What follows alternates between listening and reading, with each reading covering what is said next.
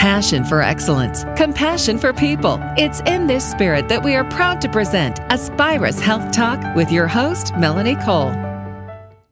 There are so many vitamins and minerals that can do a body good. However, when you're looking at supplementation or whether you should get these vitamins from your food, it can be very confusing. We're talking today with Trig Tilke. He's a pharmacist with Aspirus Health System. Welcome to the show, Trig. So, when we're talking about vitamins and supplements, first just explain a little bit about the vitamin and supplement industry and which vitamins you think are so important that we might need. Um, Right. So, first of all, regarding the industry, I think it's important that people understand that over the counter supplements and vitamins are not regulated in the same way that uh, prescription uh, medications are. So, um, while I'm not here to promote any specific brands, I would recommend to listeners to talk with a pharmacist or provider to discuss what uh, a high quality brand would be because not everything is created the same regarding over the counter supplements. Um, and then, as far as the importance of the supplements, or rather of minerals and vitamins um, through the diet, um, I typically suggest a three step strategy for trying to obtain the necessary amounts of minerals, vitamins, and nutrients. The first step is consume as many whole unprocessed foods as possible while avoiding refined and processed foods. The reason is refined and processed foods actually use up the body's store of minerals and vitamins that can result in deficiencies. The second step would be to use an unrefined salt with a sea vegetable, such as kelp flakes or dulse, and that would be to provide trace minerals and iodine. Uh, the unrefined salt provides the trace minerals. The kelp or dulse, um, which are basically like seaweed, help to provide the body with iodine, which is necessary for proper function of the thyroid, as well as other glandular tissues of the body. Um, and refined table salt is a processed food that, when regularly consumed, can lead to trace mineral deficiencies. So I don't recommend people use refined table salt. The third uh, step then would be to use targeted supplementation for those minerals and vitamins still lacking, which actually brings us to those three items that we're going to discuss today magnesium, vitamin D3, and vitamin K2. So then let's start with vitamin D3. People hear about vitamin D and the lack of it, and we're getting tested now in our blood tests for it, and, and they found that due to not being outside as much and even sunblock that maybe we're a little vitamin D deficient as a society. So when we need vitamin D, obviously we've heard from the sun, but now we're not supposed to be out in the sun so much without sunblock on. So where do you right. want us to get our vitamin D? Well, I would say that um, sensible exposure to the sun is not necessarily a bad thing. Um, there are some other factors that go into how much vitamin D um, our skin makes in a certain period of time, having to do with the season. Um, in the winter, specifically in the northern hemisphere, even if it's a sunny day, um, we're so far from the sun that the sun's rays don't have the strength to necessarily make the vitamin D. Um, in addition, the older you are, the less you make um, your skin color, the darker your skin, the slower it makes vitamin D. And then you already mentioned the use of sunscreen, which actually blocks vitamin D production. And then people being indoors um, as a lifestyle for the most part. Um, so all of these things add up to vitamin D deficiency. So in a perfect world, if we could expose our our full bodies to the sun for 15, 20, 30 minutes a day, that would be that would be ideal. But in reality, I think that's difficult for most people, if not everybody, to achieve. So that's where I feel a supplement um, is important to uh, make sure that people don't um, have vitamin D deficiency. Um, now, food sources, um, there are some foods, uh, uh, relatively few, that have higher levels of vitamin D. Those would include um, blood sausage, which I don't imagine a lot of people consume regularly. Um, also, high vitamin D um, or high vitamin cod liver oil, and then also fatty fishes such as salmon, mackerel, uh, tuna, and sardines. And then, albeit in smaller amounts, vitamin D is also found in egg yolks and beef liver.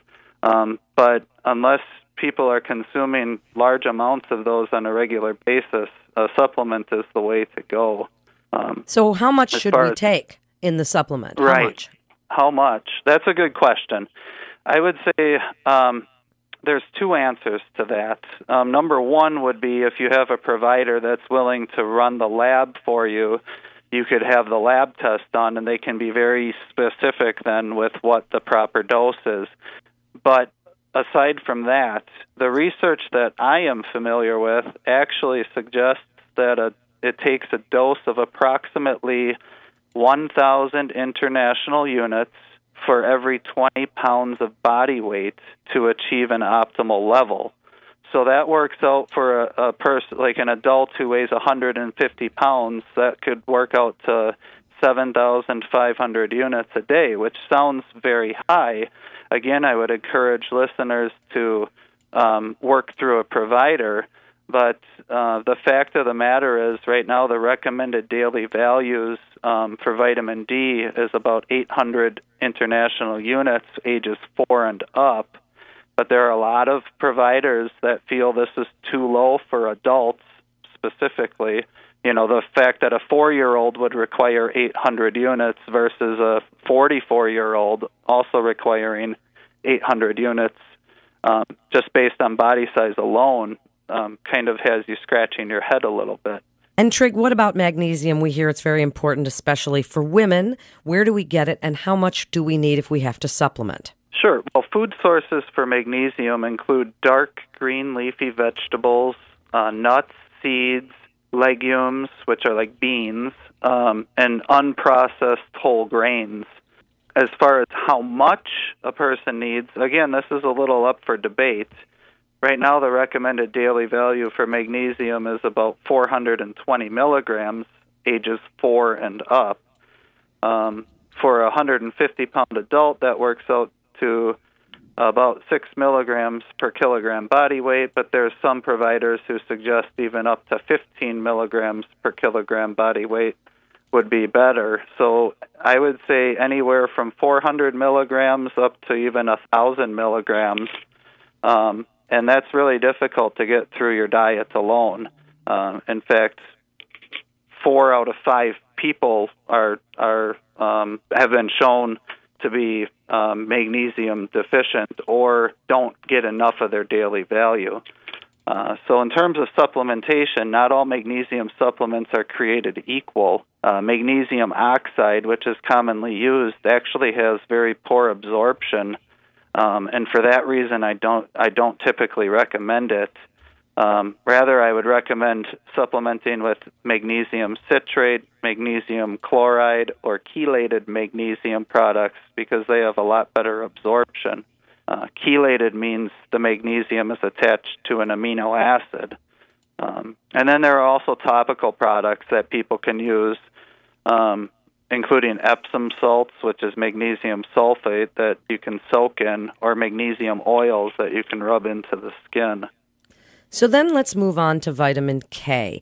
Now we hear that you can get too much of it, that it's not one that is excreted and that it's a clotting mechanism and it you know and it can be dangerous in large amounts. So tell us about vitamin K and what we need to know.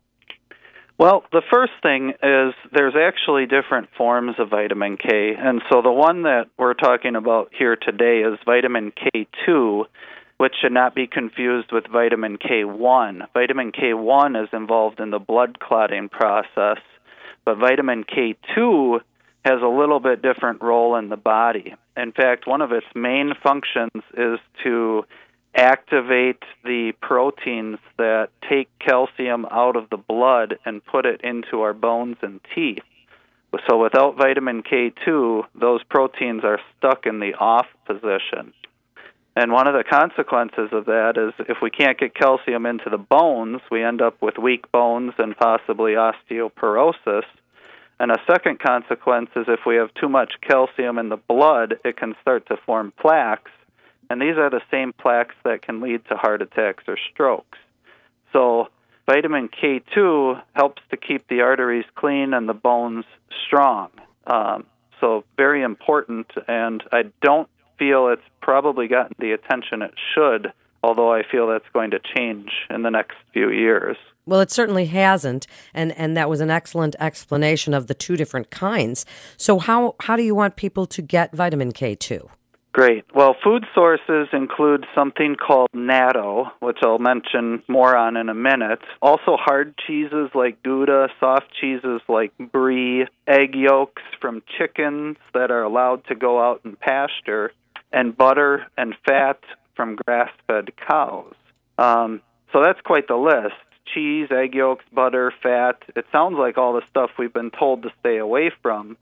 But of course, the devil's in the details, and in this case, the keywords are pasture and grass fed.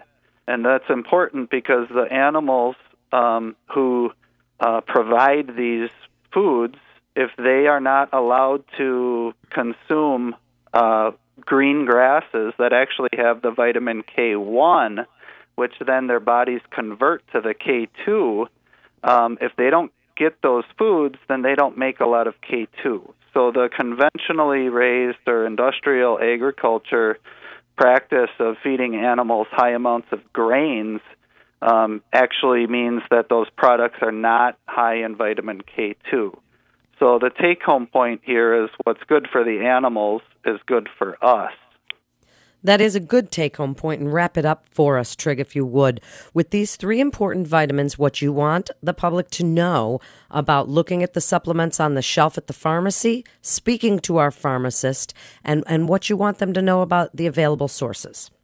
Well, the first thing I would I would say is that everything that we've talked about, there are um, potential um, health conditions or contraindications for each of these um, which I would encourage patients before they try to start any of these supplements to first talk with their provider or a pharmacist to make sure that um, based on their own health conditions that it's appropriate.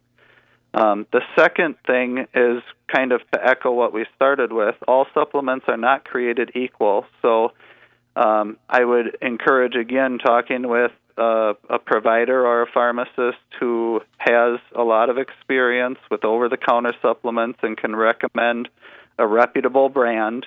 Um, there, there are independent labs that do testing of over the counter supplements, and you can find out which ones generally test um, true for what they advertise. I think it's important to remember what we started with, which is uh, focus on the high quality unprocessed foods. Make that kind of your basis of, of your own personal health care, and then use targeted supplementation where necessary.